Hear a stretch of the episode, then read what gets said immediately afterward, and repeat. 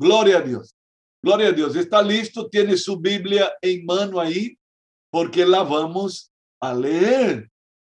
Tiene su mango ahí, su cuaderno para registrar las notas, porque yo tengo aquí un bosquejo, pero eso pertenece al Señor y de repente Dios nos trae revelación y nos trae palabra que no habíamos pensado porque Él está aquí.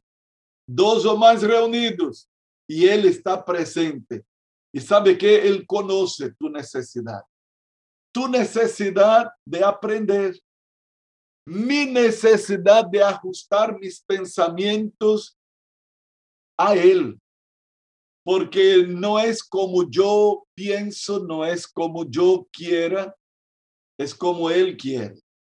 Dios solamente hay uno. Solo hay un Dios.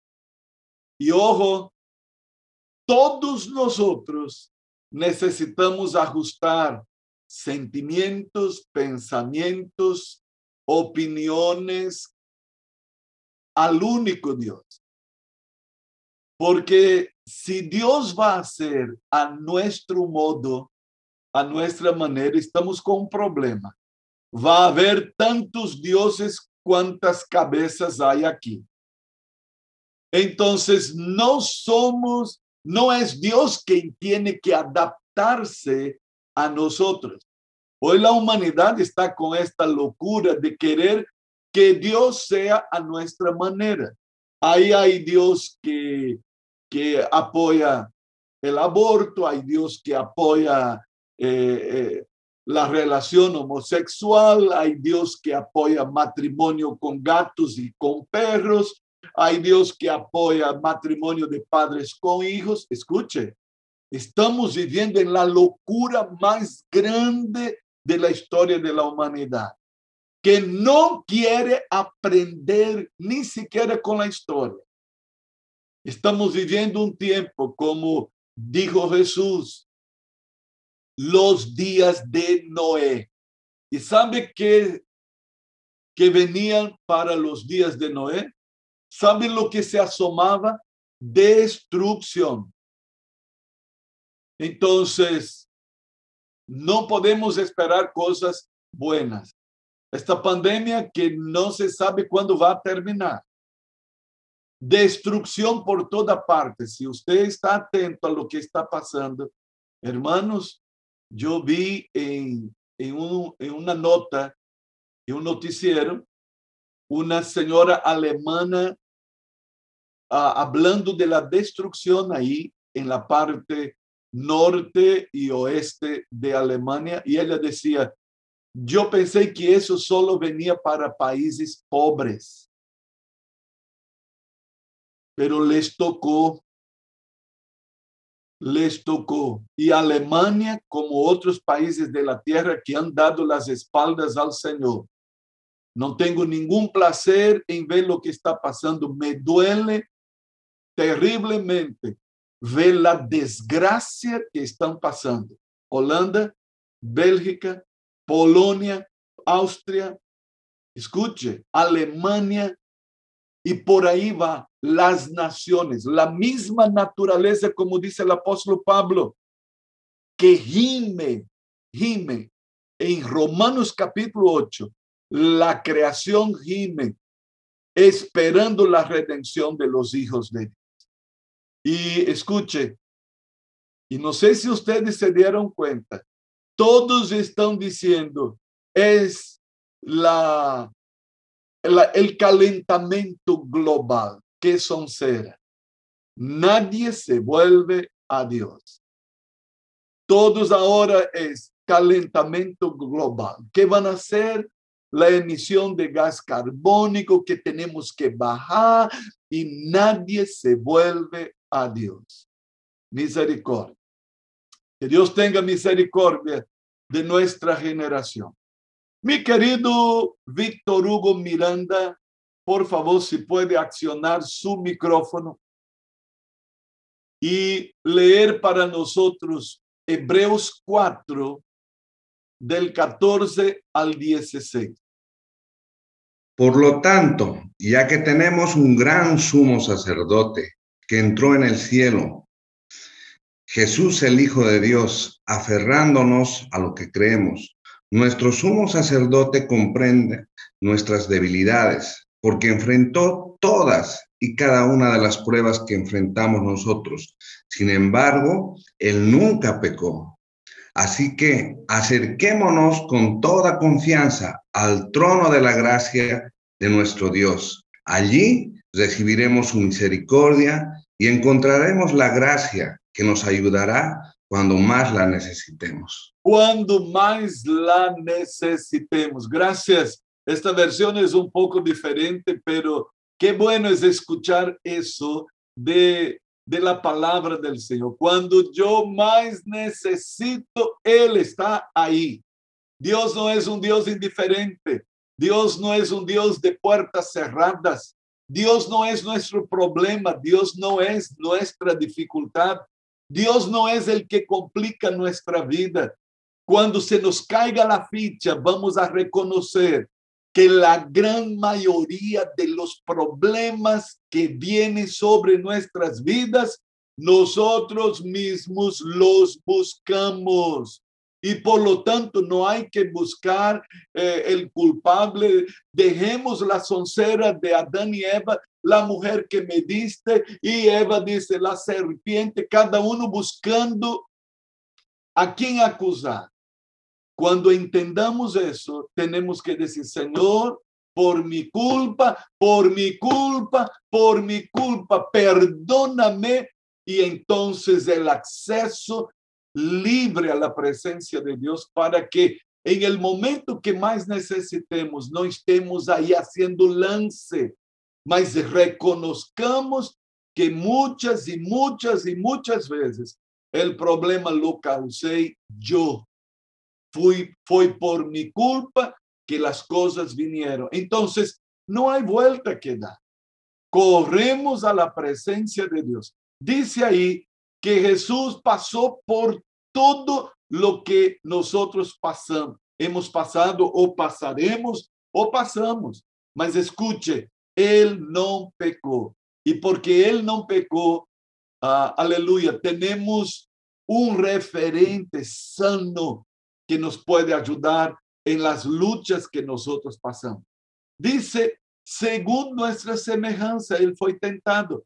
Y hemos visto la tentación de Adán y Eva, y hemos visto la misma tentación sobre Jesús. Y escuche, el patrón es el mismo. Si abrimos nuestros ojos, vamos a aprender cómo Adán fue tentado y metió las cuatro, como Jesús foi tentado e venceu para que nós prevalezcamos, para que nós salgamos bem.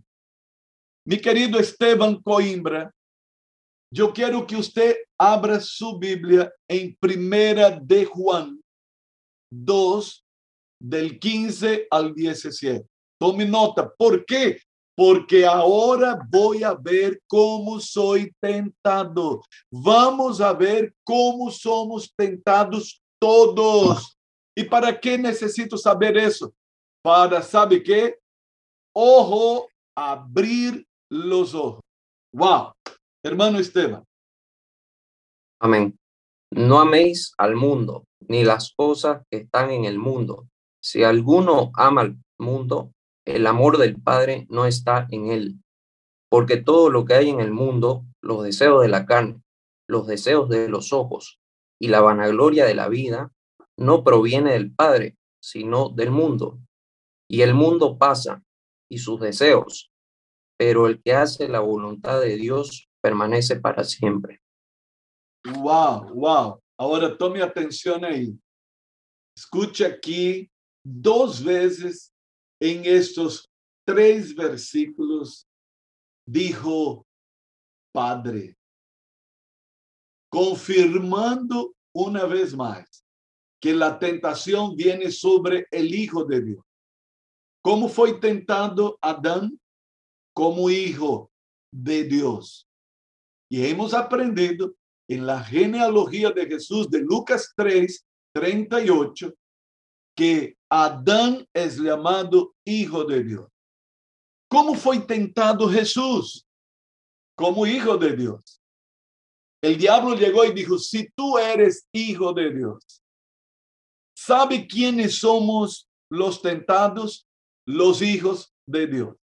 Ahora quiero reforzar una verdad aquí sumamente importante, porque algunos se sienten mal, algunos se hunden ante la tentación ya de entrada, porque piensan que por ser tentados son lo peor de esta vida, porque por pasar por la tentación ya se hunden ¿Sabe quiénes son los tentados? Los hijos de Dios. ¿A quién Satanás quiere tumbar? Al Hijo de Dios. Preste atención, Hijo de Dios. Tome atención, hija de Dios. Somos hijos. Somos hijos. Aleluya. ¿Sabe quién es nuestro Padre? El Todopoderoso, el gran yo soy, el Hacedor de maravillas, el que nos amó y envió a su Hijo para vencer a Satanás, la muerte y el infierno. ¿Sabe quién es nuestro Padre? Es el grandioso soberano del universo. Tome atención. Dios puede ser Dios para el mundo allá afuera, mas para nosotros, aparte de ser lo que Él es, es nuestro Padre.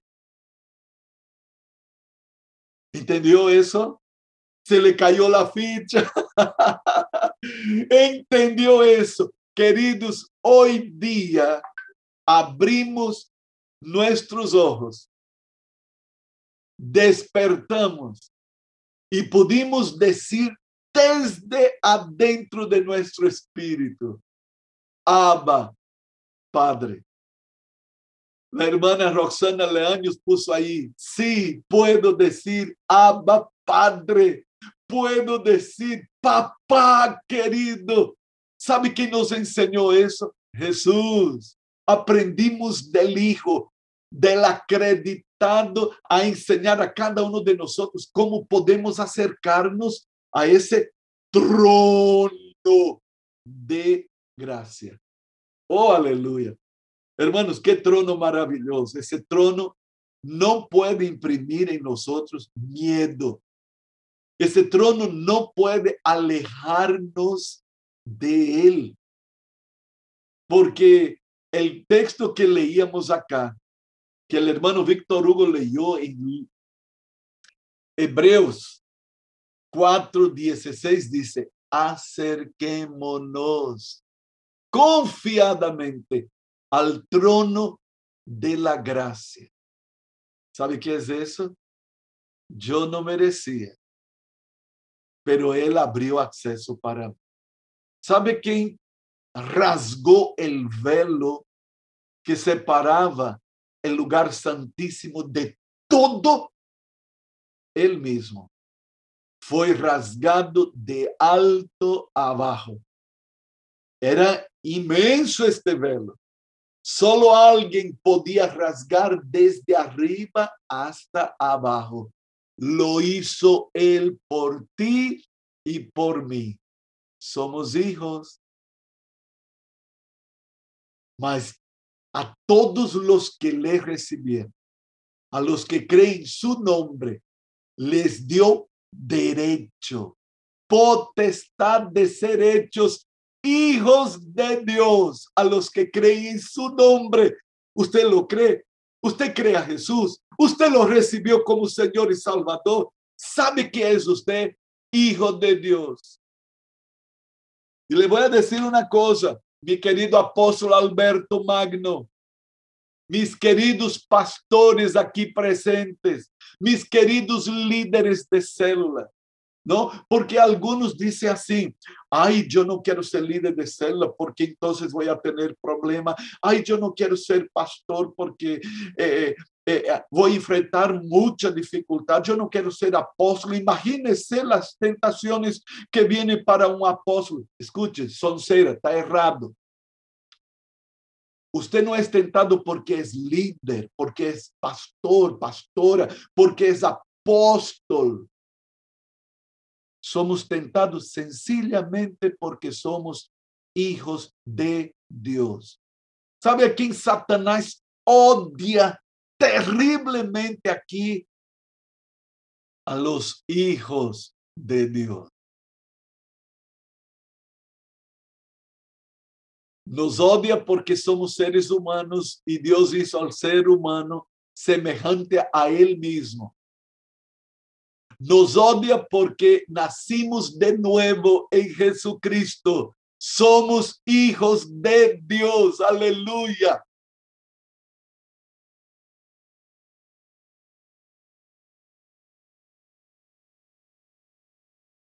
Es el título mais hermoso que há. Escute, não tenha envidia. É que eu quero ser apóstolo, sonzeira. Não vá por aí a coisa. Não seamos ninhos una tropa de niños, ay, que yo quiero, quiero un juguetito, quiero una vincha en mi cabeza para que la gente vea mi vincha nueva y mi vincha está dicho ahí, pastor, pastora, eh, apóstol, escuchen, no nos pertenece eso. Los ministerios son de Jesús y es con Él. No nos metamos en asuntos que no nos pertenecen. Pero dice Primera de Juan, por favor, mi querida extensora Susana de Orelhanos, por favor. Primera de Juan 3, 1. Mirad cuál amor nos ha dado el Padre para que seamos llamados hijos de Dios. Por eso el mundo no nos conoce porque no lo conoció a Él. El mundo no entiende, no conoce porque no conoce al Padre, pero tú y yo conocemos. Mirad, mirad, ojo, ojo, qué amor nos ha dado el Padre en que seamos hijos de Dios. ¿Sabe qué? Satanás tiene una envidia terrible, incurable. Satanás tiene un odio terrible. ¿Sabe por qué Satanás nos odia? Porque hay un nombre escrito en nuestro espíritu y el nombre es el nombre de nuestro propietario. Nos ha comprado con su sangre. Hay un nombre escrito invisible a nuestros ojos, pero real. Usted sabe que se está acercando aquel día en que los ángeles vienen a separar quién es y quién no es. ¿Sí o no? Claro. Él va a separar ovejas de chivos. ¿Y cómo los ángeles saben? Porque ellos ven el título de propiedad que hay en nuestro espíritu. ellos saben ¿Quién tiene allí sellado en su espíritu el nombre de nuestro dueño? Jesús. Somos propiedad de ¿No es verdad que Pablo dice, ya no somos esclavos de nadie, pertenecemos a Jesús? Entonces Satanás nos odia. Y por eso el texto que leía Esteban es extraordinario para saber como somos tentados. Ele empieza dizendo: não ameis al mundo, não ponga el interés en el mundo, ni las cosas que están en el mundo. Hermanos, qué cosa linda. ¿Qué es lo que amamos? ¿Qué cosas nos llaman la atención? ¿Cuál es nuestro interés principal? Wow, Ele disse: se alguno ama al mundo, el amor del Padre está hablando a los hijos. No está en él. No hay corazón dividido, no hay intereses divididos aquí. Porque nada de lo que hay en el mundo, ¿qué cosas? Ahí él dice, los deseos de la carne, los deseos de los ojos, y la vanagloria de la vida. Otra vez, se repite el mismo patrón. En Adán y Eva como fueron tentadas en Jesús y ahora con nosotros. El apóstol Juan dice, somos asediados por los deseos de la carne. La carne quiere ser satisfecha. Los ojos. Y otro día yo decía, hermanos, cuando se estudia eh, la historia de la fotografía en el mundo, en el planeta Tierra, usted sabe que la invención de la cámara fotográfica, ¿no? No es de, mucho tiempo, es del siglo, fines del siglo XIX para el siglo XX. Es impresionante si usted puede ver algo sobre, entra en Google y habla sobre, y busca algo sobre la historia de la fotografía. Es impresionante ver que eh, en la medida que fue creado, la, la, fotografía va creciendo, ¿no? Las imágenes, las imágenes. Pero cuando llegó a nuestra generación, escuche, ya estábamos vivos cuando apareció la tal fotografía digital. El crecimiento hizo así. Hoy, el mundo de hoy día es bombardeado por imágenes. Y ayer nosotros decíamos aquí, ¿sabe por dónde entran los virus? ¿Sabe por dónde entran las bacterias? ¿Sabe cómo quieren entrar los gérmenes a nuestro cuerpo? Por una puerta de entrada.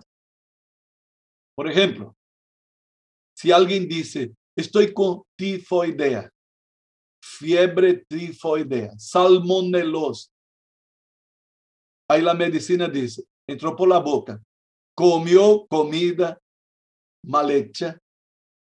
Quien cocinó no era una persona higiénica. Se fue al baño, no lavó las manos y entonces la bacteria entró por la boca porque comió en cualquier lugar. Y usted sabe que la gente come en los mercados comen por la calle. Y entonces, ¿cuál es el proceso de la salmonelosis? La boca viene por la comida, no hay otro. Usted no se contamina porque estuvo cerca de una persona, porque estrechó la mano. No, usted tuvo que comer algo, la puerta de entrada. ¿Por qué usamos barbijo? porque la puerta de entrada de este virus son, es la nariz o la boca. Entonces, todos saben de eso. Puerta de entrada. Y no hay en el planeta, en la actualidad, una puerta más abierta de par en par para que la seducción y la tentación de este tiempo entre que los ojos. Cuidadito con ese bicho. Está contaminando millares.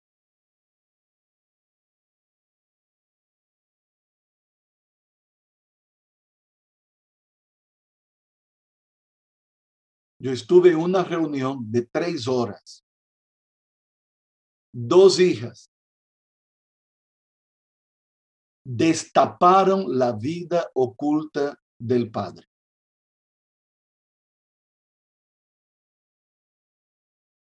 Yo vi a aquel hombre llorando y las hijas diciendo, no me interesa esas lágrimas de cocodrilo.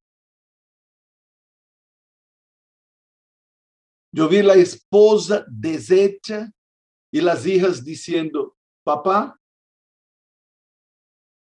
es que yo tengo mi, tengo derecho a mi privacidad. Se acabó, usted se casó, usted ya no es más usted mismo.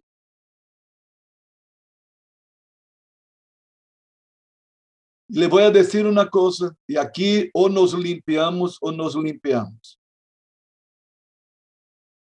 Privacidad aquí es territorio para que Satanás invada la casa. No es que contraseña, contraseña, no es que me pide contraseña. Entonces, si te obligan a una contraseña, lo primero que usted entrega a su mujer es la contraseña. Porque si usted tiene una dificultad, ella puede entrar y, y facilitar tu vida. Escuche. Eso aquí ha facilitado la vida de millares. Pero eso aquí ha destruído la vida de otros millares.